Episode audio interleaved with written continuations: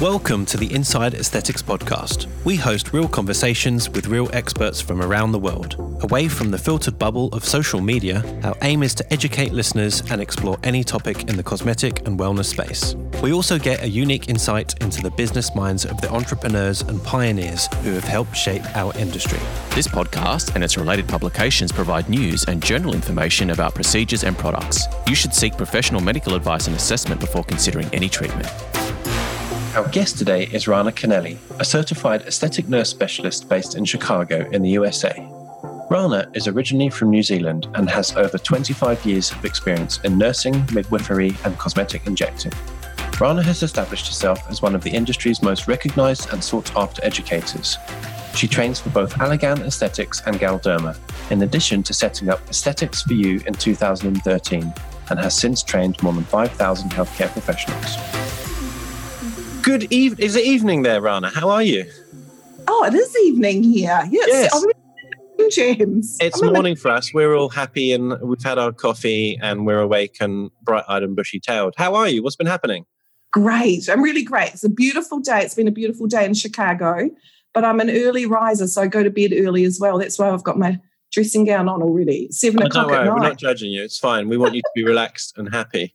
Um, so, tell us about you, because obviously you're a Kiwi. Tell us uh, your journey to Chicago and into nursing and all the rest of it. Because maybe for our listeners who haven't come across you, you're a you're an aesthetic nurse specialist based in Chicago now, but yeah. you're from obviously New Zealand, and I don't understand the journey. How did you end up there?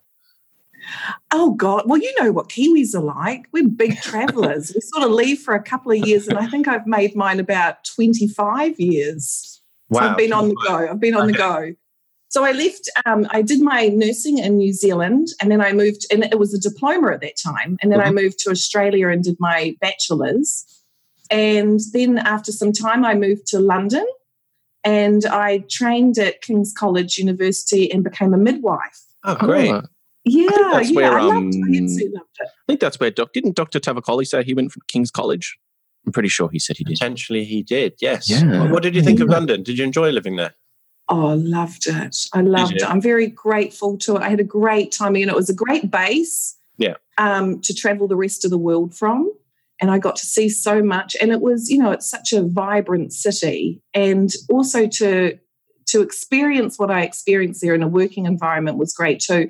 And I moved into midwifery because all my previous other nursing, I sort of, you know, there were days that you went home and you were like sad and you took Mm. home the emotion and you're like, oh my gosh, you know, another, you know, sponge down on a dead patient sort of thing and bringing the family in, delivering sad news. So I thought to myself, right, what am I going to do where I have a great day every day? And so I thought midwifery. My mum had home births. My brother, my my brother's at home, and I'm much older than them. So when I was about 14, 15, she had two babies at home. And I saw that and I thought, right, I'm going to get into midwifery and have a happy life and good days. And it just wasn't the case. Yeah. You know, there were days where, you know, stillbirths and, you know, sad moments. And that's where I sort of, I from England, I moved to Italy for a year. And then I went to France for a year. And in France, I'm like, how do these women look so mm. fantastic? They're just so beautiful. It's all the know? red wine and camembert. Oh, yeah, they look great. They look great. And then from France, I moved to the United States. I moved to Chicago, and it's been fantastic. And that's where I got into aesthetics. My career started in a med spa, which was really great because, you know, it's so busy. It's really, really busy. I think it's a great stepping stone. Well, it was for me because I saw masses of people and we had it just sort of came it sort of came about where we were a training center and then they sort of pulled me in to do trainings and things and we actually were a part of a med spa like i know that uh, david is part of uh, is it lca L- lca Yes. Yes. yeah so this was called pure med spa and there was around 50 to 60 locations all around the united states and so we were a training center in the Midwest, and that's sort of where I got into the training portion of it. And from the med spas, I've now, you know, worked with plastic surgeons, and I think that this is the best career in the world. You know, we have great days. We make people look healthy and well. We boost their confidence so they can create, you know, beautiful lives and conquer the world. I'm 100% with you there, Rana. Yeah. Now, Yeah. did you know anything about aesthetics when you were in Europe, or did you sort of stumble across it uh, as a bit of I a looked, you know. I looked into class. It's funny, I looked into classes and things in Harley Street, but it was, this was 17, 18 years ago. And it just wasn't mainstream. Hmm. And you just didn't know where to start. And I was sort of fumbling, but it's, it's where I wanted to go. My mother's an artist, she's a painter. And I just, you know, you just have that aesthetic eye. Yeah. And um, we can train it to a degree, but I can just see things, you know, and it's really hard sometimes to explain what you're seeing to someone that can't see them. And I just, you know, you just kind of naturally gravitate towards something that I think that you're good at. Hmm. I think a lot of people uh, coming into the industry take their opportunities for granted because it's not an uncommon discussion that we're having with people is like the difficulty of finding your way in the early stages of this sort of industry where training wasn't really formalized. We were still like very rudimentary in the treatments that we're doing. But now the training opportunities, the internet conversations like we're having now just make it so much more accessible for people to get into the industry and, and work out who who they should learn from, who who resonates with them.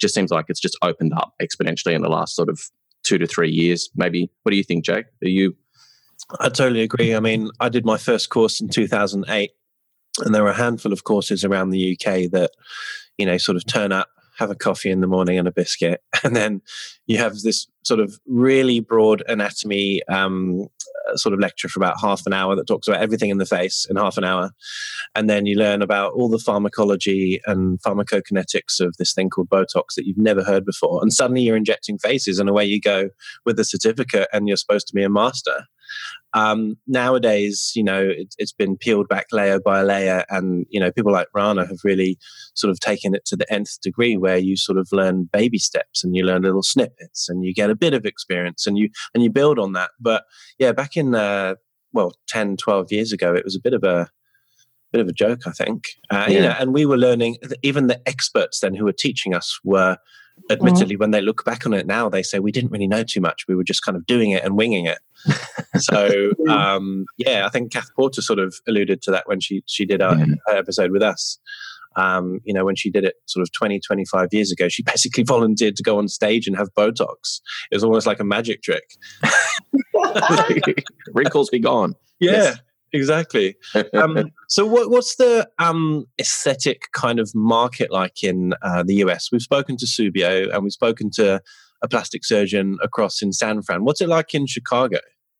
Oh, well, we're in the Midwest, you know what I mean? So, more, you know, bigger is not better here. Okay. You know, it's more of a natural aesthetic. Um, So not like Texas or Miami. No, no, you know, not oodles of hairspray and inches of makeup and big boobs sitting up at your clavicle. It's much more of a natural aesthetic. It's you know, it's lovely. And people, what's um, different is that even in sort of a let's say a milder environment, aesthetic environment, people still talk about it. So I find that when I go to Australia, you know, the, the the patients are a little bit more private about who they see or what they do, but Americans love to share, you know, and they tell everyone, and word of mouth is your best source, but they tell everyone who they go to, what happened, how she is, what they had done. And um, the Midwest people in America, the Midwest is known for being friendly, and they really are. Yeah, I remember when um when I opened up one of my first clinics in Canberra, and Canberra, in uh, for anyone listening internationally, is the, the capital of Australia. It's a little ch- chunk of New South Wales that they um, carved out and called a different state, um, and it's a little bit in terms of people's. Uh, a little more conservative than say some of the other major cities. And I remember people coming in with like wads of cash. It was almost like they're doing a drug deal, wanted to hiding it from their husbands. No Yeah. one's talking about it. And, you know, I'm here to see such and such, but you know, don't don't mention what I'm having at reception. And uh, yeah, it was just seeing how that's progressed and people's willingness to talk about and share is is uh, Yeah. is- it would never have guessed it when you sort of looked at the industry ten years ago. Yeah, and I think too what social media has done is people it's not so much the before and after. They want to see the journey in the middle. Yeah. They want to see the bruising, they want to see the swelling. You know, they want to see the possibility of complications. So there's a whole change too where the um, public is driving what we share as well, which is Yeah. great, you know, where Yeah. we can all be more transparent about what we do. Yeah. Do you still get people complaining about bruising every so often? Or get a patient that comes in, and Jake, I'm sure you've experienced this as well. It's like seems to be something that a lot of people still like, struggle to understand. That it's like if you don't get a bruise, you're probably lucky. You should Yeah. walk in there expecting one, but sometimes it just tends Yeah. to be such a major issue for people. And I understand that, but it's it's it's crazy when you consider I'm sticking a needle in your face. Like there is a good Yeah. chance I'm going to hit. I'm going to, I'm not purposely trying to hit, cause you to be bruised, but it still seems like something that a lot of people find quite quite stressful. Yeah, oh, absolutely. But you know, just setting the expectations. I never promise anyone that they're not going to have some down, some form of downtime. Yeah, And you know, you're con- your consent, your consultation, your consent is so important. Where you're not just talking about bruising and swelling, you're talking about blindness, ischemia, delayed set nodules. You're giving them a whole gamut. I always do that the first time I meet a patient. You know, I'm quite like I'm an easygoing person by nature, but the first time I meet a patient, I really go through that consent because verbal consent is just as important as written consent. And I set the scene for our next treatments. And, um, you know, if they go out with the bruise, well, shit, they've not gone out with blindness, have they? been a good day. A bruise is a, a bruise is way better than having ischemia or something like that. So Yeah. we're not trying to harm people. These things can just happen in the most experienced of hands, you know. Yeah, Agreed. Agreed. So, what's it like as a Kiwi working in the US? Do people still struggle to uh, pinpoint where you're from? Yeah, they yes, absolutely. But it's so funny when I started listening to your podcast, I thought something was wrong with my phone because it was speaking so quickly. So then I was kind of dicking around with the, you know, my phone. I'm like, what's this? So I went on to another podcast of yours and I'm like, oh my gosh. Then I got invited on. I'm like, nobody's going to be able to understand me when you speed me up.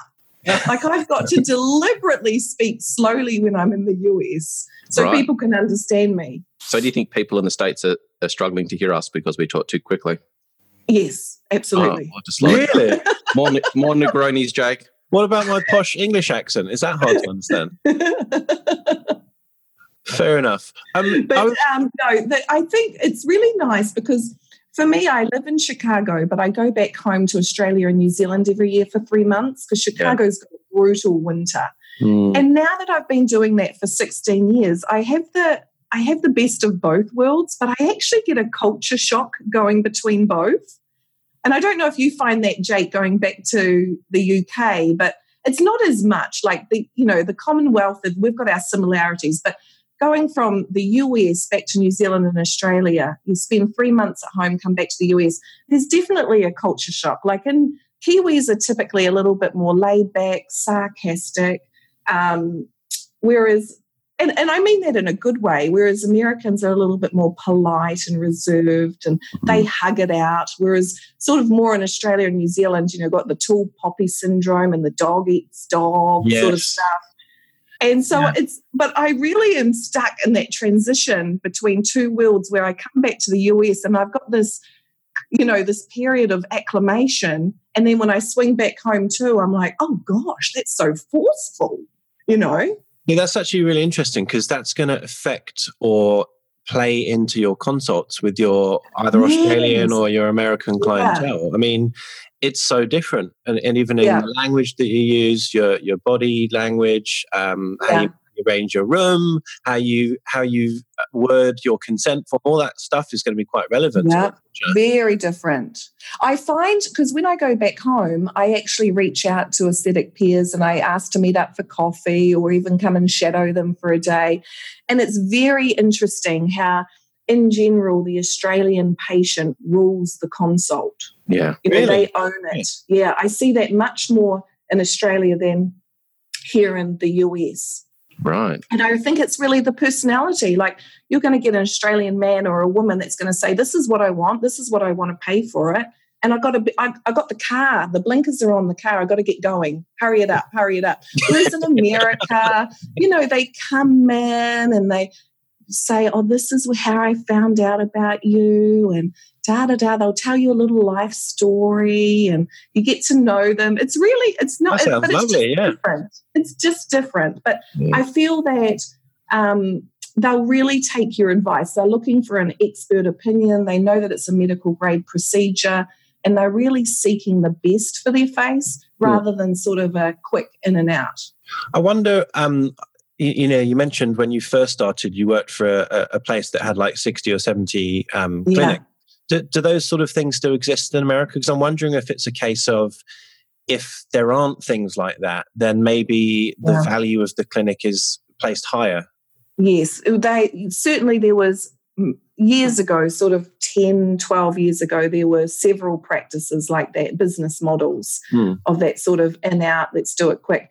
They've got some, but not to the degree of multiple practices like that. Maybe 10, maybe a company's got 10 practices. Like what's coming to mind is Skin Spirit Mhm. in the US. And, you know, a very great company. They look after their employees, they deliver great results, but they're doing it well, but not in a huge, not in the huge masses that, that we used to see here in the US. So, d- does the average patient who goes somewhere like that still sort of uh, they're in the mindset of I'm going to the doctor or I'm going to my my nurse specialist? They're not like, oh, I'm just going for a quick in and out treatment. Is it different? Yeah, I suppose it depends where you are in the United States as well. whether you're going to a med spa or a dermatology practice or a plastic surgery practice, but also within that model and within those models, it's also like who you're seeing. So for me, and I'm sure you too, Jake, is that we've been doing it so long that you're trusted very quickly by your patients Mm. because you can, your consultation is so clear they really trust you very quickly and that releases the golden handcuffs for you to deliver and choose whatever product you want to do and they're just going to pay it Yeah. it takes time like i talk to other providers about this because if they're dictating if they're pointing let's say to the tear trough and telling you to put half a syringe there and telling you to put 20 units you're never going to create the beautiful results that suit their face Correct. Yeah. and I think that just comes with time. And I think it comes with maturity as well. Yeah, absolutely. So, Rana, we've got a load of nurse practitioners, nurse injectors who are listening to the podcast. So, maybe you could give us a flavor of what it's like to work as a nurse in the States. I mean, first of Yeah. all, are you like, how are your qualifications recognized? Did you have to retrain as a nurse in the States? Yeah. So, uh, first of all, when I wanted to move to Chicago, I started the process by um, getting your getting your credentials. So you have to send over your credentials. You meet the educational requirements, basically, Mhm. and you have to have an English uh, language proficiency test um, if it's English isn't your first language. Especially then for you go through- Yeah, they yeah, they struggled. um, but then you go through a company that is employed by the state boards of nursing. It's called CGFNS, and that basically credentials all your education. And at that point, once they clear you, you can sit. You've probably heard of it called the NCLEX exam. No, I haven't Yeah, heard of it, but yeah, fair enough. So the N, yeah, the NCLEX exam stands for the National Council Licensing Examination for a Registered Nurse. And it, when I sat that exam, you had to fly to the United States to sit it. Right. But now I think, you know, even in Australia, there's opportunities that they bring the NCLEX to Australia and nurses can sit it. Yeah. And then from there, you um, the next process is getting a visa screen. So that can be something where you've seeked out a US based employer that's going to sponsor you, um, or possibly it's an agency. So things have changed a little bit. Obviously, the environment is a little um, different at the moment. So it really depends on who's running the country. So there can be some halts in those sorts of processes where it's not that it's a big no, it just may take a lot more time. yes. But for me, when I went through that process, um, I went through an agency. And when I got through the end of the process, they basically um, gave me three options of where to live. I had to choose three states. Right. Now, America is a huge country, and you know, I'm very grateful to be living here. I've had lots of great opportunities, but there's definitely places there I just don't want to live, you know? so I was like, oh my goodness. Oh my gosh. I didn't realize at the end of this process, I choose option one, two, and three, and they'll try and place me there. So literally, I married my partner in London for 50 quid. We celebrated with a pint of beer and I came on his work visa. So that's typical. That's actually what happened. And I still tell him to this day that he owes me 50 pounds and he goes, Well, you owe me a visa. So we're even. but that's how it all came about. But it, you know, it's a it's a process, but it's definitely worth it. It's definitely worth it just to have the opportunity to come and live and work in another country it's fabulous. And uh, is each state different? So, for example, if if a yes. nurse decided, you know, I'm going to do the the exam which you just mentioned, they pass, they somehow get a visa, and then they want to inject in, say, Florida. Yeah. How does it work? I mean, do you have to have a special license to inject, or can you go yes. off your nursing certificate? Right. So there's um, many answers to that question. So for me as a registered nurse in Illinois, um, I'm licensed by the state of Illinois, but that's not a compact state.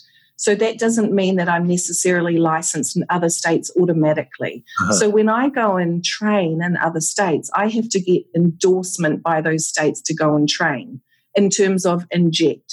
Okay. Mm-hmm. But I could go and speak, but I can't do the hands on. I can't deliver you know, prescriptions and medical devices. Yes. And then within the states themselves, again, like little countries within one big country, it really depends on which state you're in, how it's um, regulated. So, for instance, in the state, state of Florida, only nurse practitioners can deliver neuromodulator treatments and facial fillers. But you go to Minnesota or Colorado, and estheticians or what you call beauty therapists can deliver the you know the injectable treatments. Ah. Yeah, that's a bit of a cultural thing with the states. I mean, here in Australia, we've got minor differences in laws and regulations between states, yes. but for the most part, it's fairly consistent. But I've noticed in America, like it, there seems to be a huge uh, um, variance between not even just medical, just general life. You know, traffic yeah. laws, all this sort of stuff seems to be just almost, as you said, every state feels like it's almost a different country, um, both mm-hmm. culturally, sometimes even environmentally, climate. It's just it's such a diverse country. You can like right. meet someone from a different state, and they might as well be from another another country altogether. Yeah. Um, I did have a question. I, I, did have a question though, in relation to you sort of doing your conversion exam or becoming accredited to to sort of inject in the states. Did you find like the standard of like education different? Like, where do you think the higher standard is in terms of you know what you're delivering as a nurse and what you learn and, and the criteria of that of that degree or or what have you? Yeah, I still think that my nursing in New Zealand was the most strict like to give you an example, when I trained as a nurse, we wore epaulets, like we're in the army, to show what you know what level we were. Um, the hats had just been dismissed. Okay, so I remember when I first graduated, I was in the uh, the cafeteria, the hospital cafeteria, and um, a nursing manager came over to me and she asked my name, what ward I was working in, and then she told me I could go home. Now I just left. I didn't question her. I saw that she was a nurse manager and I was like, I don't know what's going on. And my manager called me and she said, You need to iron your uniform. Wow. and that's how strict it was. And I didn't have the heart to say, I did iron it. our nails checked. We used to have our nails checked. You could only wear a wedding ring. So my nursing, you know, this was, oh gosh, this is 24, 25 years ago it gave me a really, really good foundation. Like it gave me a very, I don't know whether it's been just a Kiwi as well, but a strong work ethic, pulling together, looking after each other, putting your patients first, supporting your staff. If there's a bit of paper on the floor, you pick it up and put it in the rubbish bin. You know, it wasn't just the fact that you were a nurse, you were part of a, an extended team. And it was strict. And the biggest culture shock for me in all the countries that I've lived in is actually going to Australia going from New Zealand to Australia, you know, starting over there, I was working in Sydney. And I'm like, they've got their feet up on the couch in the break room and they're watching Days of Our Lives. and I was like, oh my gosh. And when they were changing the bed, sometimes the linen dropped the dropped to the floor. And I was like, oh, contamination. You know what I mean? Uh, she'll so be right, mate. culture shock for me was going from New Zealand to Australia because New Zealand education at that time was so rigorous. Yeah. And prior to nursing, I was actually in the New Zealand Army. So I was well prepared for the New Zealand schooling of right. nursing. Already already regimented. Yeah, yeah. And the education is, you know, it's very expensive in the United States. And, you know, you meet up with friends that have been working for 10, 15 years and they're still paying off their student loans. Yeah. Yeah. And yeah. it's just unbelievable. So, um, I, I don't know how to say, but I think Americans really identify with their career. It's very, very important to them. And they really identify with that. And they don't really bounce around jobs or careers. They sort of stick in the same lane. Whereas I find that from home, if we're not happy, we just move on and we'll change up a little bit and we'll go on holiday. We'll take six months off and travel the world. And we're like a little bit easy go, easy, easy come, easy go. Whereas in America, they do define themselves by their career in a good way because they're very loyal, but also it's like, you know, go do something else, have yeah. a bit of fun. It's not just all work, work, work, work, work. And that's where I have to leave for three months of the year, go back home and find some balance because here in the States, it's a very, um, you can just get stuck in and just work, not take breaks, not take yeah. holidays. The next minute you're doing 12, 14 hour days because that's the norm. Yeah. You know, the work life balance is, is, it's different. You know, go to Australia and in January, you try to go into a restaurant and they're like, we've gone fishing. we're back after Australia Day. I'm like, oh my gosh, I just wanted a fish and a scoop of chips. yeah, I, I found that when I moved to Australia, it's still I'm just about used to it. I've been here five and a half years, but from Christmas Day onwards, everything is closed. And, you know, in some states, literally, it's like a ghost town. Mm-hmm. Um, everyone goes away. M- many of the businesses sort of, you know, don't exist. And it's mm-hmm. kind of like, well, what the hell do we do? You might as well just leave the country because everyone else is having a good time on their own holiday. Yeah. Um, whereas in the States, people don't know what a holiday is really. Yeah. They just work, work, work. And I guess that's related to the, you know, the structure of how you're paid. You don't get yeah. holiday pay, etc. Yeah. Now, Ron, yeah. I wanted to ask you. Um, you mentioned uh, a few minutes ago you were talking. You sort of touched on your consultation process, and you said it's like uh, the goal, really, the golden handcuffs or something. You said. Yeah, well, you know, you don't want to yeah. be handcuffed by the patient. Yes, you know, you exactly. want to be able to have the ability to how they're presenting. You want to be able to give them the best treatment. They often come in with a preconceived idea, which is just nonsensical. Yeah. So, how do you approach your consult? Because that's something that's quite often overlooked or yeah. a lot of people, especially new injectors, I think, will sort of want to get in there and get stuck into the treatments and focus on the technical side, which is obviously very important. But that, as you said, that consult is is is paramount in terms of developing that level of trust and understanding what the patient wants. And if you can get that right, then as you said, it opens up the door to do within yeah. reason, probably whatever treatment you want to do that you think is best for them. How do you approach it? Can, can I read a DM that I got just this morning to oh. help Rana answer that? Because this is, if you're a, a, consumer of injectables, but maybe not an injector listening to this podcast, I think this will really help you um, in the future. So someone messaged me saying, and I've not I've not uh, seen this person before. Hello, I went to a clinic twice, and I've already had fillers and Botox. Next job will be chin and cheekbones. How much will that cost? Cheers. what? Someone's sending that to you? Yes. So yeah. I think it colors just how the yeah. process is wrong from the start. Absolutely. And yeah, so very, very maybe wrong. you can now answer that question. um, so I think too, what's social media is driving business as well. And I think that what you push out to social media is what you bring in. So, my philosophy is a natural and a safe approach. You know, I'm not going to do this crazy distortion of like extreme jaw lines or full overblown lips. And because that's what you're putting out there, you sort of bring in this the same sort of clientele follow through. 100%. And you know where they you know when they're coming they're meeting you for the first time because with social media they're kind of like oh you just have they have that little twinkle in their eye and it's an instant understanding. So, in a way, it's easier with those patients because they know your philosophy, they know your work, and they've come to you because of it. Yes. But then there's the other aspect of, you know, a difficult patient when they come in and instantly your tummy goes into knots and you're thinking, I don't know why, but I just don't like you. Mm. And I'm immediately thinking, how am I going to just turn this into an educational session? Because there's no way I'm putting a needle into your face. Yeah. And that comes with experience and also the maturity to say no. You know, you've got to say no. But in my consultations, like I said, I'm a friendly person, but I set I set the scene from the beginning. You know, and I think it's important to let them share first and listen. Yeah. People want to be heard. So I'll sit quietly, listen to them, and I like to take photographs of everyone and then show them. I see a lot of officers take poor photos. They don't even do the consultation, sharing them with the patient. And then the patient never even sees the photos, the before and afters. Yeah. But now when you open up, you're opening up so there's many more opportunities. They came in, let's say, the classic tear troughs or nasolabial folds. And now we talk to them in a kind way. You always make them feel good, even if they're a decayed dinosaur. You know what I mean?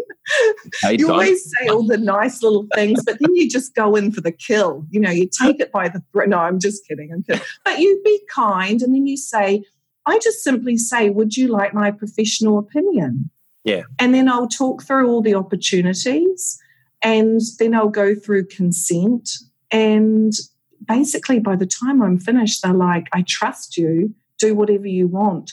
I don't talk about units and syringes. I talk about the result yeah. and what they're going to expect in a percentage. So let's say I'll say, I can make you look less angry by up to 80%, or I can make you look less tired by up to 20%. When we restore your cheek to where it was two to three years ago, we'll give you some nice light reflection. It'll give the illusion that your lower face is slimmer. It'll indirectly support your tear trough. You know, you're going to have a nice, it'll soften the transition between those hills and valleys. I'll talk in a way that they understand and also, it, that consult is catered towards that patient's personality. I wouldn't talk like that to either of you guys because you're like, you're in, let's get this party started. I'm done. when do I come back? You know, we've got different patient personalities that we have to cater to. We've got a patient that requires a lot of information and you've got a patient that can be a know You can be the overly friendly patient. That's me. It's so annoying. You know, I recognize me and other patients. I'm like, oh gosh, I'm so annoying. Um, so you have to cater to them as well, use body language, listen. But I think, in terms of being able to deliver the vision that you see, because your aesthetic eye is most important, is letting them know the opportunities and showing them your work, not the glossy brochures, but your work, all the before and after work. And don't choose, you know, if I'm having a consultation with a Puerto Rican woman, I'm not going to show her a Caucasian woman. You know, I'm going to show something similar, the same, you know, the same age, you know, the same ethnicity. And yeah. I think that really helps. Mm-hmm. You know, I love about what you just said, Rana. It's like a lot of people come in with this expectation of exactly what you said of oh i saw a before and after and i want that. And you're like well okay let's let's sort of reel this back to reality and your own face. And so rather than putting it in terms of i'm going to promise x it's more a case of i'm going to make you look less tired and if you mm. accept that then great let, let's do this. But you can't really put a number on I'm going to make you five times less tired. It, it doesn't make sense. You, you, just have to sort of be a little bit arbitrary, but accept that you're definitely going to make them better. But mm-hmm. you, you, shouldn't have an exact picture in your mind because that doesn't really exist. There is no mm-hmm. sort of final result that you can promise. What do you, yeah. what do you think about um, things like uh, NLP, or for anyone doesn't know what that means, like neuro linguistic programming, where you actually yeah. study communication? Yeah. Because I love it. Yeah. So in my um, that was our first week of nursing school. Yeah, right. Wow, and that's a really powerful tool to have to understand. Yeah, it's absolutely powerful. And in our first week, we had to, in the classroom, hold up a mirror and say, I love you. And it was really, really difficult because we're all, you know, we all just started in this course, getting to know each other. we're like, you know, we, oh my gosh, oh my gosh. And the teacher was real. I remember, I even remember the his favorite shirt. It was this bright purple color, and his name was Richard. But anyway, we he made us. He was so serious about it. We had to go home and look in the mirror and say, "I love you," and mean it. It's so difficult to do right? I, yeah. On the other side, I'm just remembering when I started midwifery, we had to put our hands up and they said, put your hand up who's felt their cervix? And i'm thinking no one had. And i was the only one that hadn't felt their own cervix. And the teacher the midwife goes rana you have to go home tonight and run a warm bath. And i'm like oh my gosh. So it's sort of like you know i love you from the outside to the inside. Wow. Yeah. So you're a trainer for um, Allergan and Galderma. So you've got a foot in, yeah. in each camp. How does that how does that work for you? How do you sort of manage that potential conflict of interest or making sure you're not yeah. favoring one company over another? How does that work? Yeah, well, I don't see it, and I should say that we don't really see it as a conflict of interest okay. here in the United States. Like, like I said, when I pop home and I meet up with other providers and chat. You know, I've met up with people in Australia and they're a Galderma trainer and they're like, oh, how could you train for Allergan? And then I'll meet up someone in Australia and they train for Allergan. Oh, you train for Galderma? Their products are terrible. and I'm just like, what?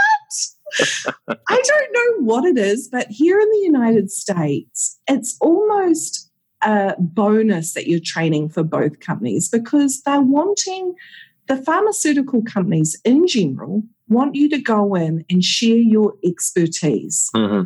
And they want the industry look, if we're all doing great work, there's great results walking around and business is booming for everyone. So, you know, Allergan doesn't put a stronghold on me. Galderma doesn't put a stronghold on me. And if you look at sort of the, let's say, the injectors that are well respected in the industry, they're often trainers for both. Mm, interesting. And it's considered um, that, you know, we're going in there and we're being really authentic. Of course, if I'm doing a training for Allergan, I'm talking about Allergan products, but also I had an episode of delayed onset nodules, and Allergan encouraged me to share that and how you know I managed to manage that complication and how I can prevent it in the future and I've had a complication with the Galderma product, and Galderma's encouraged me to share that with accounts. So it's very, very different, I think, in Australia where some it may, or you tell me where maybe that's not the case. Well, I don't know. Jake's probably better placed to, to answer that question, but I know that culturally we're sort of not real keen on sharing our complications.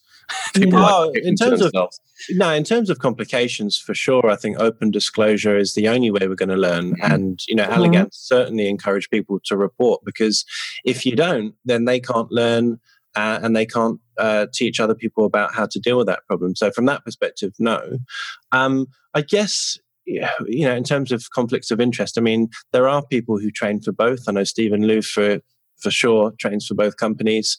Um, but I think some of the newer trainers like me, it would be more difficult, not because it's uh, an overt conflict. It's just it's just time management and the opportunities that come around are so few and far between that I think it would just not really work. I, I mean, I'm not saying it's impossible. I just can't see it really happening. Yeah. Yeah. Yeah. yeah I think people people are looking for your honest feedback. And I think the best education we can get is off the podium you know, I feel that, you know, but also in saying that, I'm very appreciative towards Allergan and Galderma because we teach on label, of course, what the FDA indicates. And through request, these officers have invited me to come back and teach off label. So that's what, you know, back in 2013, I started up my own business and it just came organically. I'm like, oh my gosh, people will pay for this. You know, I'm like, wow. Um, but it's, it, I wouldn't say that, you know, it's a conflict of interest at all. You know, if, certainly if I'm in doing a training for Galderma, I'm talking about the Galderma portfolio, but you'll often have an account ask you a question about Voluma and you can answer it, but answer it honestly. I would never bag any product and say, don't use that, don't do that, because how the products are in my hands may not feel the same for you. And I've got my comfort level with not all the products in each range of those families. And I've got a comfort level with products that are very predictable in my hands, but they might not be predictable in somebody else's hands. Yeah, it's a good point about um, going back to training. We're, we, you're right. We're only allowed to talk about what's on label. So um, if someone in the crowd asks something about, you know, masseter Botox, I'm not really allowed to address that to the crowd because on behalf of Allergan, they don't teach that. So that that's the only thing where I would say that it, it does become slightly difficult. But of course, you can, you know, have a private conversation after and sort of yeah. Know, clear that up. Um, so, what does training look like? Well, what are your duties with uh, with Allergan Aesthetics and Galderma? What what what sort of things do you get up to? Oh, it's great. Um, so it's been quiet recently, except for online, but it's so hard talking to yourself because you're seeing a slide deck and yeah. you're just looking at yourself. Like, this is really nice looking at you guys, and I'm looking at your jaw lines. I'm like, what a shame the listeners aren't getting a visual of you two. These jaw, these jaw lines are amazing. Um, so what it looks like is there's different types of trainings where you go into the office and you do a one-on-one or a small group training, or it can be in a larger format. It can be with the advisory boards. Um, and they want to hear, you know, at the advisory boards, they want to hear the truth. They want to get to, you know, they want to they want us to grow as an industry. It does good things for all of us. Can you explain what an advisory board is for people who might not understand that? So, an advisory advisory board is where you're welcomed by the pharmaceutical companies, let's say Allergan and Galderma, where they choose people to come in and sit and discuss what the future is holding. So often we get a little insight onto what's coming down the pipelines, but they want to hear what's happening in our practices. They want to hear how they can do things better mm. and how have we been for you Yes. You know, so if there's been a complication or people aren't happy out there, let us know what we can do to help you. It's a it's an absolute priv- privilege to be on those advisory boards because you're well taken care of in terms of the support. They're very appreciative for you and they want your honest feedback. They don't just because they're paying you, they don't want to hear lies. They want to hear the truth. Yeah, you know? that's good. And what are the training opportunities like generally in, in America? So, if you're a, a nurse practitioner wanting to learn how to do injectables, where do you start? So, you mean training to be a trainer? Or no, sorry, training to be an injector, sorry. Yeah. So where do you start? Oh gosh. Um, because we struggle well, with that question here because there isn't yeah. a formal pathway. No. No, there's no. We've got certified aesthetic nurse specialist which is a true certification where we sit an exam. But it's only for nurses and nurse practitioners that work with a dermatologist and or plastic surgeon. So it's considered core, but there's other great aesthetic providers that have their own practice, but they're not working under a plastic or a derm. Yeah. So it's got a it's sort of it's not fair for some people that really deserve that title as well. Yeah. Um, but there's a lot more opportunities now than there there were, and I think that the problem now is sort of sifting through and finding out which ones are the best and authentic. Um, it's not someone just trying to take your money and rush you through a course. It's actually someone that cares about you, cares about uh, the community, cares about safe results, uh, cares about giving you mentorship, and and setting you on a good path, really, you know, setting you on a good path because there is some some trainings that um, they're more about the dollar rather than the rather than the business of creating good business. Yeah, you touched on uh, having a supportive community. What what does that look like? I guess where you're at, or you know, if you want to speak on uh, sort of other areas of the states in terms of people sharing their knowledge, complications, pitfalls. Like, do you find that people sort of come together and and sort of lift each other up, or is everyone sort of yes. you know keeping to themselves or keeping those little pearls of wisdom, you know, for for their hands only, or is there that that community sort of Oh, absolutely. There's a great community. Absolutely. It's really great where, um, you know, my phone can call at midnight with someone with a complication, but I'm going to pick it up because I know when that day happens for me, I've got so many phone numbers to call and get that support back. And people do share. Like I had an ischemic event about, oh gosh, about three or four years ago And prior to that, I thought to myself, that will be the day that Mother Nature is telling me to hang up my hat. Mm. And when it happened, I just like, even now, just talking about it, I've got goosebumps. Like she, it, you know, it looked terrible, but she fully healed and she still sits in my treatment chair to this day. But I went through emotional scarring. And what I did, instead of hiding under a rock, I actually presented it at a conference. Yeah. And I was choked up and nearly crying. And not many people did that three or four years ago. Yeah. And what I found after I gave that talk, so many people came up to me privately and showed me photos on their phone of their own complications. And that's how we learn as an industry by sharing, you know, what what's hurt us the deepest and how can we prevent this, recognize it, manage it better for everyone else doing this. We're doing more. Okay, so complications are going to go up. They're still rare, thank goodness, but it's possible again for even in the most skilled hands. Yeah, if you're not having complications, you're probably not doing enough treatments because everyone gets yeah. them right, even the best. Yeah. Yeah, I totally agree about that. Um, so you're kind of mainly known for obviously training. You've you've also launched your own training sort of videos online. Tell us about that. Oh, well, that sort of came. Well, when uh, we went into lockdown, I had some classes planned. I had a couple of, I had an international speaker coming over to do a class, couple of classes with me and some other classes. And then I just had requests by people, can you put this online? I'm like, really? You want me to put this online? So I did it in the basement.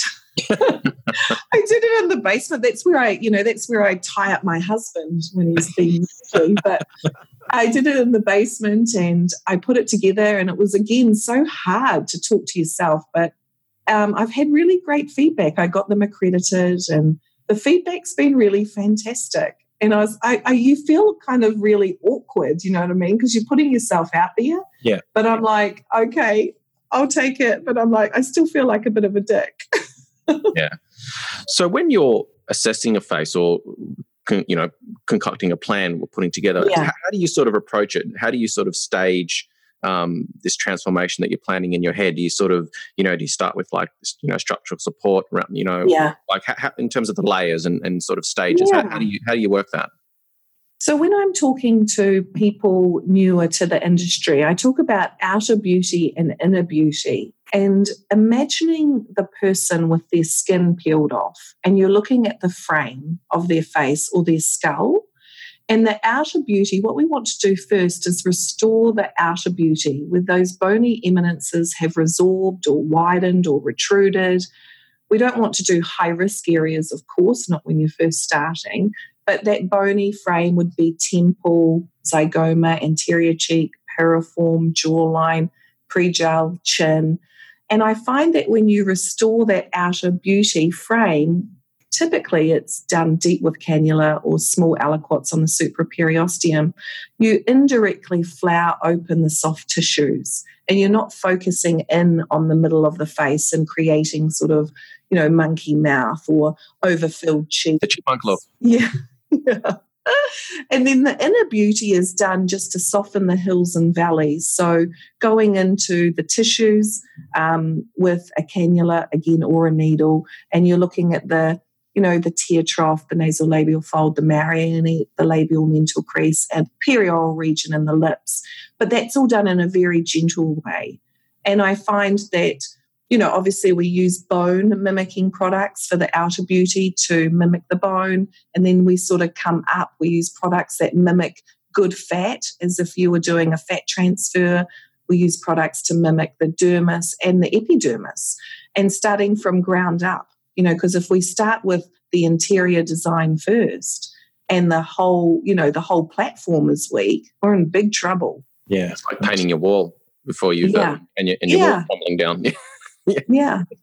It's only a temporary thing and it's never going to look great.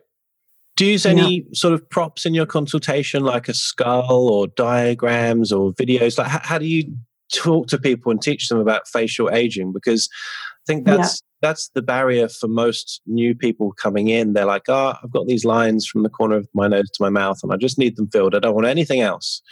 Yeah. And then, you know, we've all been in that conversation. So, how do you how do you tackle that? Yeah, so on my iPad, I have, um, you know, that's where their before and after my work iPad, they've got their before and after photos, but I also have pictures of complications, mm-hmm. the aging process. And I also use my face as a teaching tool. Mm-hmm. And then I'll also gently touch their face as well, just to make it relatable to them. And I'll talk about how I'm aging, if it's if it warrants the consultation, if it can mirror what's going on with them as well. Yeah. And but in terms of a skull, I don't have a skull in my treatment room, but I do have one when I take it to a classroom. And I used to take calipers um, when I did Dr. Arthur Swift's course years ago. Yes. Um, you know, I brought those thousand dollar calipers. Yeah. I'm not going to throw them away, right? They're yeah. good. And, you know, I used to pull those out for patients that I didn't treat very often. It just double checks your work. And so I sometimes, you know, I've got them, but I won't take them to the clinic. I'll yeah. take them more to a training because it's a little bit, it also helps other people train their eye. But I don't feel like I need those anymore. Yeah. Um, but it's fun, they're fun to use. It's fun to share that information with other people. Yeah. And what I love, I mean, if people don't know what we're talking about, so a caliper is like a, um, how do you describe it? It looks like a sort of a, a long, sort of curved, big, a pair of tweezers. Like yeah. yeah. And you can use it to measure particular dimensions on the face, like the width of the nose or the distance between the eyes. And if you yeah. look at Leonardo da Vinci's work, all of this sort of uh, is like real. It's uh, these ratios called the golden ratios basically make a face more or less beautiful. So you can kind of measure mm-hmm. what you've done and be like, okay, I think we just need to do a little bit more on the zygoma to get that perfect ratio between whatever and whatever. But what I liked about how Arthur uses the calipers is he can introduce almost like uh, a sales technique to someone just by saying, yeah. "Would it be fun just to measure your face and see how yeah. what your ratios look like?" And then people get interested in the process of their face without him yeah. telling them anything about filler or or toxin or anything. Whereas I do it with photos, um, and I'm yes. more by eye. I'm not going to measure the millimeters, but yeah. you know, I'm like, look, if if you kind of look at your rough thirds, your chin's a little bit small, so that might yeah. be an area that we can work on, and so on. So I think it's all relevant. Yeah. Well, also it could and depend on on what type of client you're dealing with too. You might be dealing with a client that's super visual, and they're going to re- respond well to photos, and you're going to have someone that's super like detail, wants to, you know, the sort of person that reads mm-hmm. an instruction manual from beginning to end. Yeah. Might be really interested in caliper measurements and sort of data might be something that resonates better with them. So that sort of gets back to what you were saying, Rana, in terms of understanding how to read your patient, getting taking some initial cues to go, okay, this person's visual. I need to focus my consult on being visual heavy, or this person's really about every single detail, and I have to really focus on on data and statistics and you know complication rates and all these sorts of things. Sort of like you know you, are tailoring yeah. it to each person. Yeah, and you've got to be careful too with the calipers because um, you know, it's sort of about symmetry too, but a lot of faces are asymmetrical and then they sort of get caught up on that. Look at this face. And want, yeah, and I think, you know, we don't want to be perfectly symmetrical. We talk about this, you know, 10 out of 10, but really some of the most attractive faces have the little twerk, you know, the little nuances in them. And that's what makes them interesting and attractive. Yeah. yes, your face, Jake, your face. but it would be like me. Like I always say, you know, I don't want to stand on a pair of scales in front of everyone. You know, that's private to me. Yeah. I don't want to tell you how much I weigh.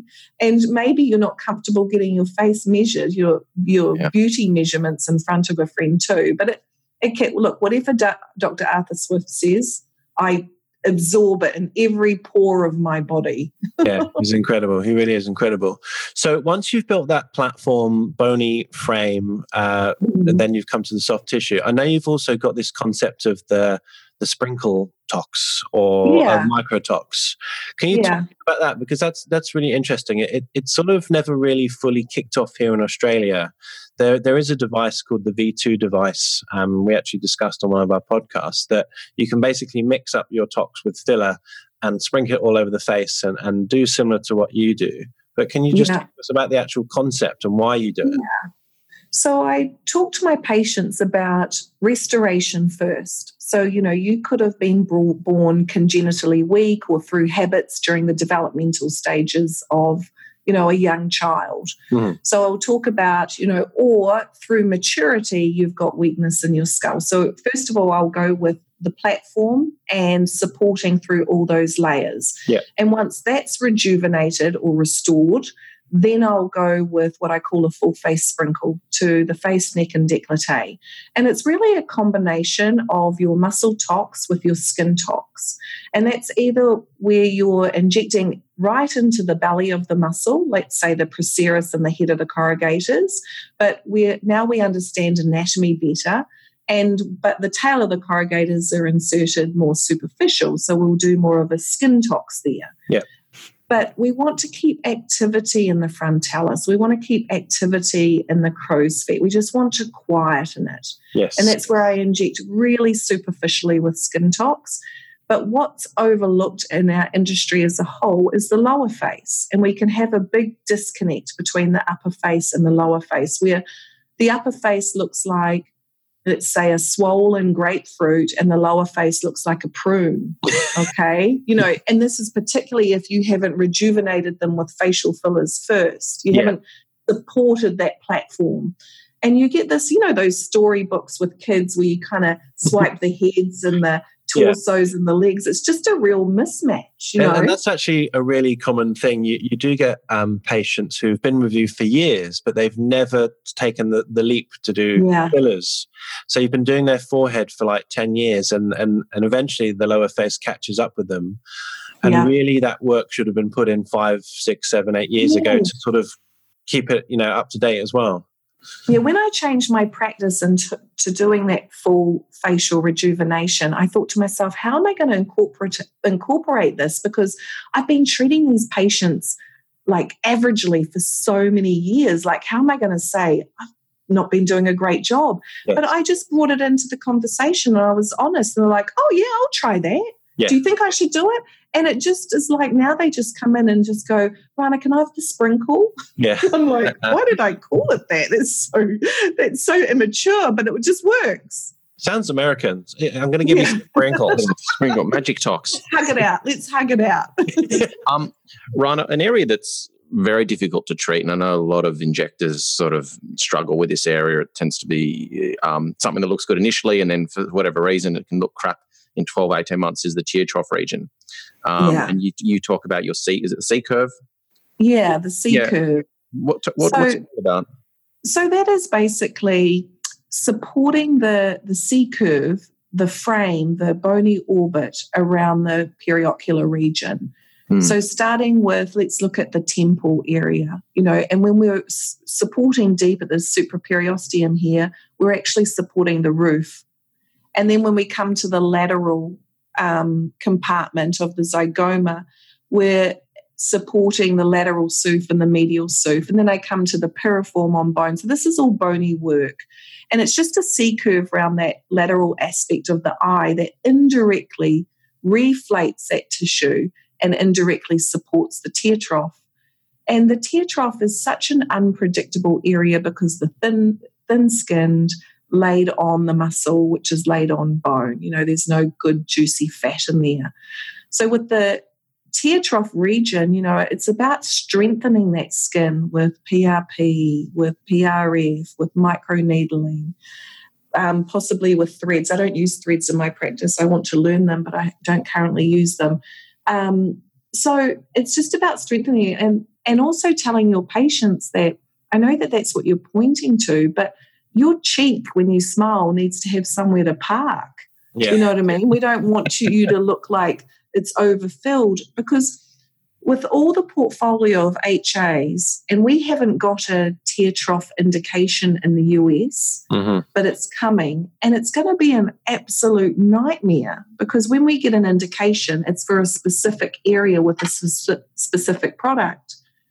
And no HA is great in the medial tear trough. It's just not. There's no perfect HA there because it draws water, it swells, it's unpredictable because the orbicularis oculi is pumping away. People have sinuses, allergies. It's just a very mobile area. Mm. And um, also, when a product gets FDA approved, just to give you an example, uh, your approval in Australia for Restylane Silk is as a skin booster, and our approval for Restylane Silk in the US is for lips. Right. Okay. Interesting. So it's sort of, you know, same, exactly same product. Often it's the same product, but it's got a different name, so it can be confusing. So our FDA indications aren't necessarily the best indication for that product. Well, yeah. I mean, the way a study works, it's a bit clunky. So, you know, you've got to prove it does something. So you choose a part of the face, and the study gets done on, say, the nasolabial fold, and suddenly you've got a filler for the nasolabial fold. But actually, it's probably better yeah. for, for something else. Right. And also, they're not relating the indications related to anatomy. Yeah. So, what's approved for the nasolabial fold into the mid to deep dermis is such an unsafe technique. Yeah. Now we understand more and we're like, hey, this is where the angular artery is, the facial artery. Let's inject related to anatomy rather than what we're being told to inject by the FDA in these clinical trials. Mm. How does it work for you guys? Uh, so when you're training, obviously you've got to be on label, but in your yeah. in your office, can you sort of use your skill and experience to use it off label? Yeah, yeah, that's in your consent form. Yeah, okay. so you would use your aesthetic eye and your your judgment and and uh, you know it's not often that we're even every i would say 80% of our products are approved for the nasolabial fold. Well i can't remember the last one i last time i treated one. Yeah. exactly exactly. Can't remember the last time i put a needle into the mid to deep dermis of the nasolabial fold. Yeah. I saw um, a really interesting thing. It might have even been on your youtube that you didn't even realize existed. I didn't know. So yeah, you took a filler and you you blended it with some bacteriostatic saline yeah. or the tear trough. Because yeah. you're, the, I really liked how you described it. You said that the filler is like a dry sponge, mm-hmm. and we mm-hmm. want to add some moisture to it to make it a wet, soggy sponge. So once it's put yeah. in, it doesn't absorb even more water. Right. So you, basically, what you put in is what you see. It is yeah kind of how I how I took it. So, yeah. how do you treat your tear trough once you've done your C curve and your indirect support? Yeah, well, I try to sit on my hands as much as possible. okay. okay. I try not to put an HA in that medial tear trough. Okay. And it's so tempting. You know, it's so tempting. I'll say that when you do treat a tear trough, as long as it's a virgin tear trough, you're going to have pretty good results. But if that patient has been to several other providers, had oh, a lot yeah. of different products in there, it's yeah. a disaster. And that disaster is going to come back to you not in a week or two, but in three to four months. And now it's your problem and it's all the junk behind it. Yes. Mm-hmm. Including your junk. So, first of all, I'll say try really hard to sit on my hands and try to use like regenerative therapies to strengthen the skin. And if I do use a tear trough, I will blend my filler. Now, that's controversial because obviously it has to be done in a sterile manner. Mm. And we're manipulating the product as well. So, yep. you know, are you covered by your insurance and all those things come into play as well.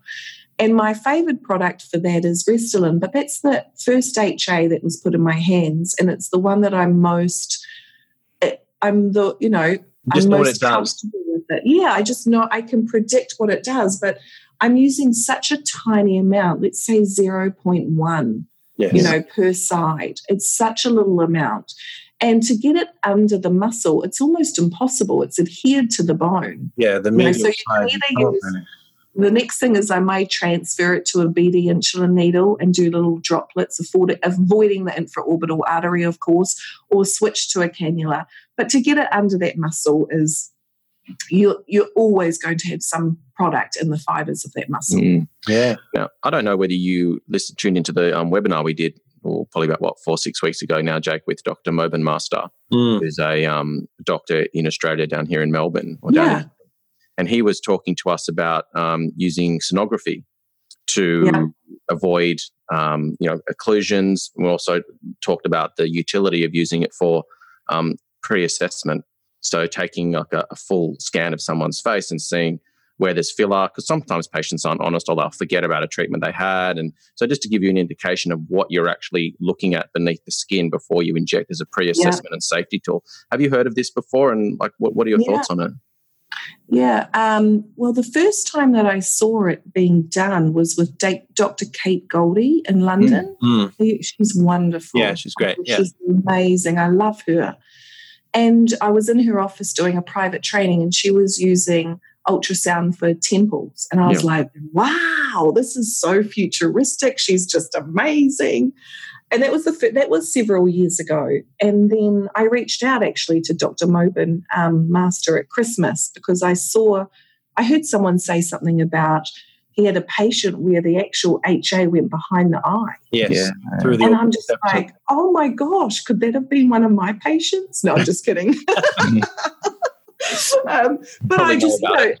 it's it's fascinating, isn't it? That we're not seeing it, but you can see it with these devices. And I think it's this is really what's exciting for our industry to add another element that can give us better, more predictable treatments. And also the big positive is the reversibility to rather than if we have an occlusion we can use the ultrasound to actually localize it yeah. and be very, very specific rather than just soaking and hoping. Yeah, know? that will be the the biggest utility of it for the for emergency cases where you just can't see mm-hmm. the blockage, you visualize yeah. it, and you can use like 20 units of Hyalase and suddenly you've you've sorted yeah. it. It's like Amazing. tiny doses. But even for aesthetic usage, because I know Jake, we've had conversations where you're like, God, I've I've I've, I've I've dissolved this spot and it's still there. I don't know, like, like so you might have stuff that's on different layers. So you can just sort of go in and go, right, this is what we need to get rid of, and you can even like then.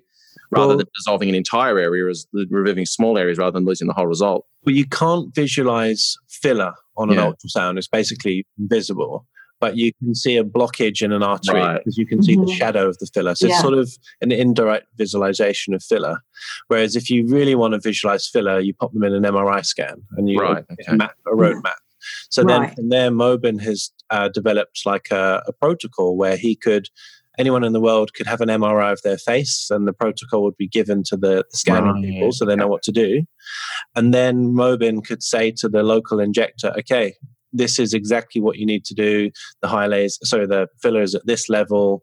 I recommend the cannula or needle and so on. So it's it, it's going to evolve as, as, as this sort of goes. But yeah, you can't actually see filler with an ultrasound. That that's mm. that would be amazing if you could. Yeah, yeah. That's what I was thinking. I was like, I thought I must have misunderstood when he was doing the webinar, but I, I thought that's what he said. You could actually see see where the filler was, no, so you can see the results of the. No. Okay. Got it. Yeah. And it's also very technique dependent. Like it's not something that I'm going to be able to pick up and go, oh, this no. is easy. It's going to be, you know, a course, accredited course that's going to require quite a bit more learning. And, um, you know, when I saw Dr. Kate Goldie, I thought, how the heck is she doing this? Like, I would need to grow a pair of arms out of my waist, yeah. you know, to be able to manage it. Yeah. You know, to be able to hold it, inject, observe. Yeah, there's going to be the learning curve. I, I know that people who have done that rudimentary course and they've put their hands up and said, "Look, I'm going to have to do this every day, probably for two or three years to really even be a novice at it. it, it it's like yeah. training someone to be an ultrasonographer in a day. It's just not going to happen. Hmm. Um, so yeah, but you know, if you can teach someone some basic skills to have a, a cheap ultrasound in their room, like you said, mm-hmm. just for things like the temple, just on one spot, yeah. then cool. Then that might be useful. Yeah. Yeah. And I believe that they sort of come in smaller units now. Yes. You know, you can get smaller units, which makes it easier for the practice. But it's so exciting. There's so many things on the horizon, yeah. and all these yeah. are good things for us. Yeah, hundred percent. Can I just wheel you back to the microtox thing? I forgot to ask. So when you're doing lower yeah. face or even the frontalis, are you still using an old-fashioned needle or are you using a device to, to sort of spread I it? I still use a needle. We have, you know, devices here like AquaGold, mm-hmm. but I really go with a lot of what the feedback is of my patients in terms of what sort of directs me with my practice. Yeah. And I'll say with that device is that patients love the treatment with AquaGold, but they feel like it lasts sort of three to four weeks. Yeah. Where when you're doing the skin tox, the microbotox, whatever you'd like to call it, you are getting the longevity. You know, you're acting on the interface between the dermis and the muscle, but yeah. you're also working on the sebaceous glands as well. Mm-hmm. So you're improving not just the quality of the skin and indirectly getting some of the muscle movement, but you're also improving on hormonal acne, you're improving on rosacea. Um, and patients just go, I just look glowy. Yeah. I just look fresh. And it's so beautiful because we should have animation in our face. We shouldn't be frozen. You know, remember the days where people would come in and they go, freeze me. You know, freeze I've still me. got a few of those. Don't worry. And you're just like, what? It's so, but it was so normal for them to say that. And you go, okay, My I'll do my uh, best. Are you- and then we'd go, are you frozen at two weeks? Are you frozen? yeah, yeah. Uh, she still comes in. I saw her last week after the lockdown, and, and she had like a tiny bit of movement back because she's used to being frozen. And Yeah. her phrase is, "I need the bowling ball back." yeah, the glossy bowling ball. yeah. So you Now- know, it's horses for courses, isn't it? Yeah, yeah. Now, Rana, something that all all of us deal with, particularly you guys injectors, is the occasional unhappy patient that comes back, has a whinge, or there's an, an issue aesthetically. How do you how do you deal with unhappy patients or things that haven't gone right and, and then they're cross with you? how do you how do you navigate those waters? You know, you have to listen. Okay, so really think of your body language, listen to what they're saying, pay attention to their words, hmm. and reflect on back what they're saying. Um, sometimes it, there's an, a situation where you can just say, I'm sorry. You know, the words I'm sorry are very disarming towards a patient that's very upset and angry. And that's sometimes all they want to hear. Because be sometimes we yeah. can actually, yeah, sometimes we can mis- be misinterpreting. They're not looking for a complementary treatment. They just want to be heard. Um, and you can also suggest other options, you know, have a chance of saying, you know, what's going on and let's look at some other options for you. But I think first, your consultation leads you in the whole process. Yeah. So it's very, very rare that I have an unhappy patient now because I don't promise them the world and I underestimate their results. Yeah. And I'm quite happy to say no to someone. If I just don't have that good feeling about them, I'll be kind, I'll listen, I'll turn it into an educational session and I'll walk them out and I'll say, never let them get on my schedule again. you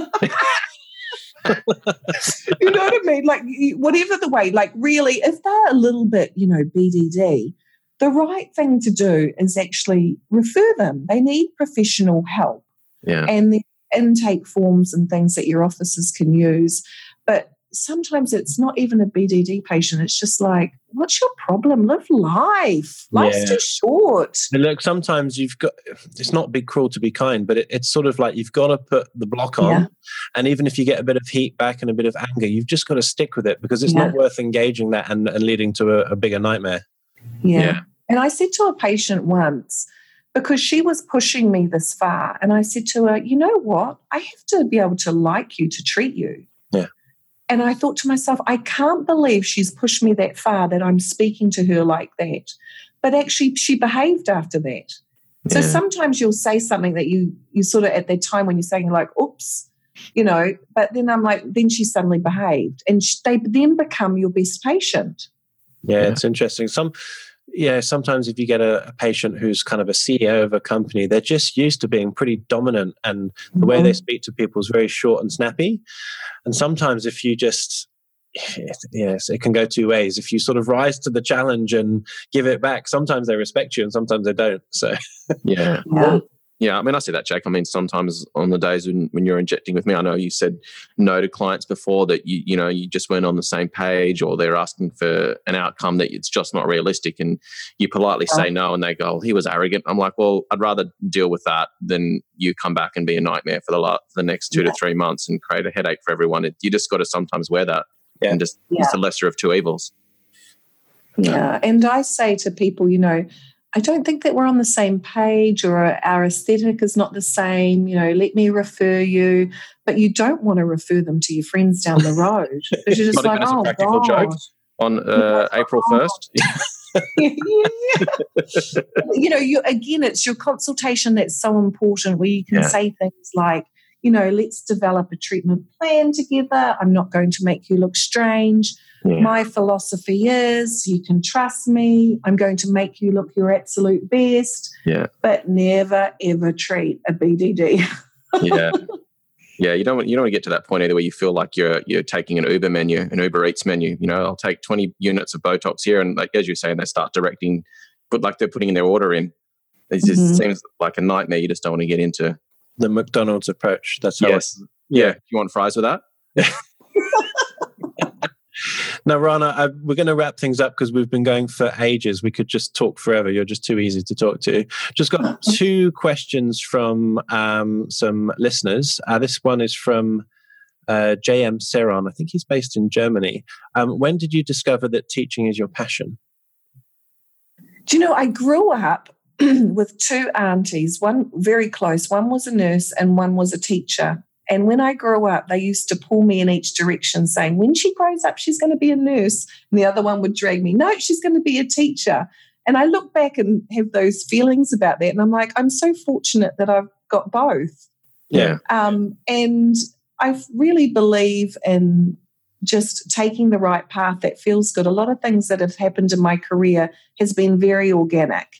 And it's it's not that I've hunted it down, it's sort of just come to me because that's what it should have, you know? Yeah. You follow your passion. I think if you yeah, you if follow your passion, I really, or something like yeah. that, it's always going to be short lived. You can't, you won't, you won't have enough passion to get you through the difficult times. Yeah, and I, I do believe that you know we're here for a short time, and we have to make the most of it. I've always said to myself, if I'm in a job and I'm not enjoying it, I will change it up. Get out. Yeah, exactly. Just get out because we have to be healthy and well rested and passionate to deliver these beautiful, you know, luxury treatments. And our role as aesthetic providers is to make people look good so they feel good and they can accomplish such wonderful things in their life and the world, you know. And I think we've got a huge responsibility, and um, we're very fortunate and privileged to be standing in these shoes. Yeah, I totally agree. Um, last question. This is probably from our number one fan, ABC Aesthetics by Charlotte. Charlotte. I know she's your number one fan as well. Oh gosh, what's she going to say? No, this is it's, it's actually very simple, but it gives you a chance to plug your Patreon account. What's a, what has the response been to your Patreon account that you launched recently, right? Oh well, you know what? That that came about. I did well because we've all done different things during this lockdown, and um, there's a few of us here in the United States that we're very passionate about no to self injecting, you know, no to DIY. And what that means is not putting your injectable treatments up on a social platform. Yeah, fair so enough. A, yeah, so a girlfriend of mine, um, Julie Bass Kaplan, she said to me, Rana, you should start a Patreon because it's for subscribers that can see your world in aesthetics, but you know, the healthcare professionals.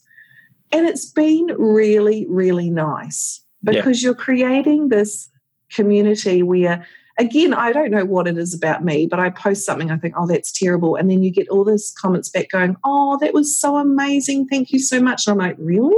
Yeah. So it's been really, really good. Well, it's one of the reasons why we got you on. You know, people look up to you, Rana. That you're you're a very successful and experienced nurse, and you've kind of killed it. And and you're killing social media, and you're doing training, and you know you're, you're doing all the facets. So, I think uh, you know you're well respected, and you should just carry it on. Oh, yes. thank you so much. It's very kind of you. Oh, that's, you've, been, uh, you've been officially endorsed by IA. There you go. yeah we need to get a stamp to go on your forehead. Yeah. I'll take it. I'll take it. Stamp me, stamp me. now, um, you had a sorry, Jake. We, I was going to say. I think you were just going to take the words out of my mouth. You had a, an offer to give our IA listeners as, as an exclusive for your online training.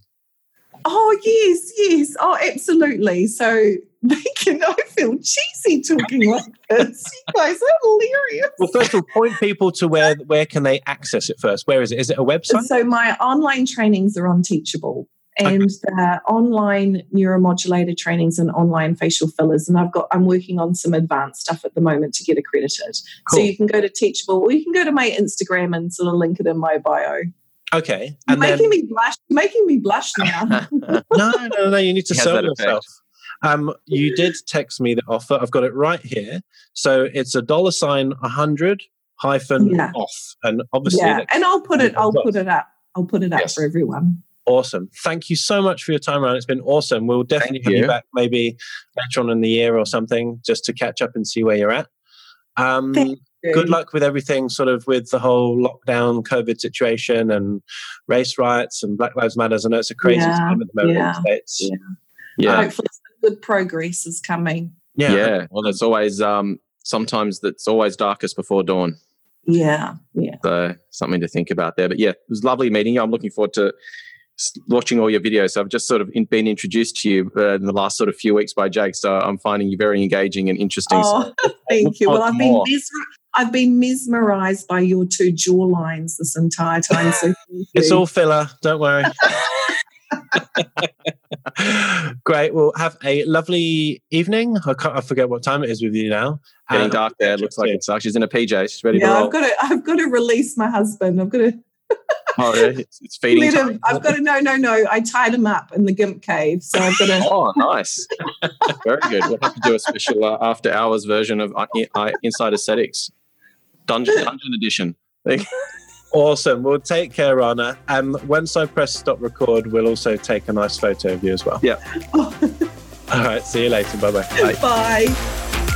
For our latest news, upcoming guests, and episode topics, follow us on Instagram at inside underscore aesthetics.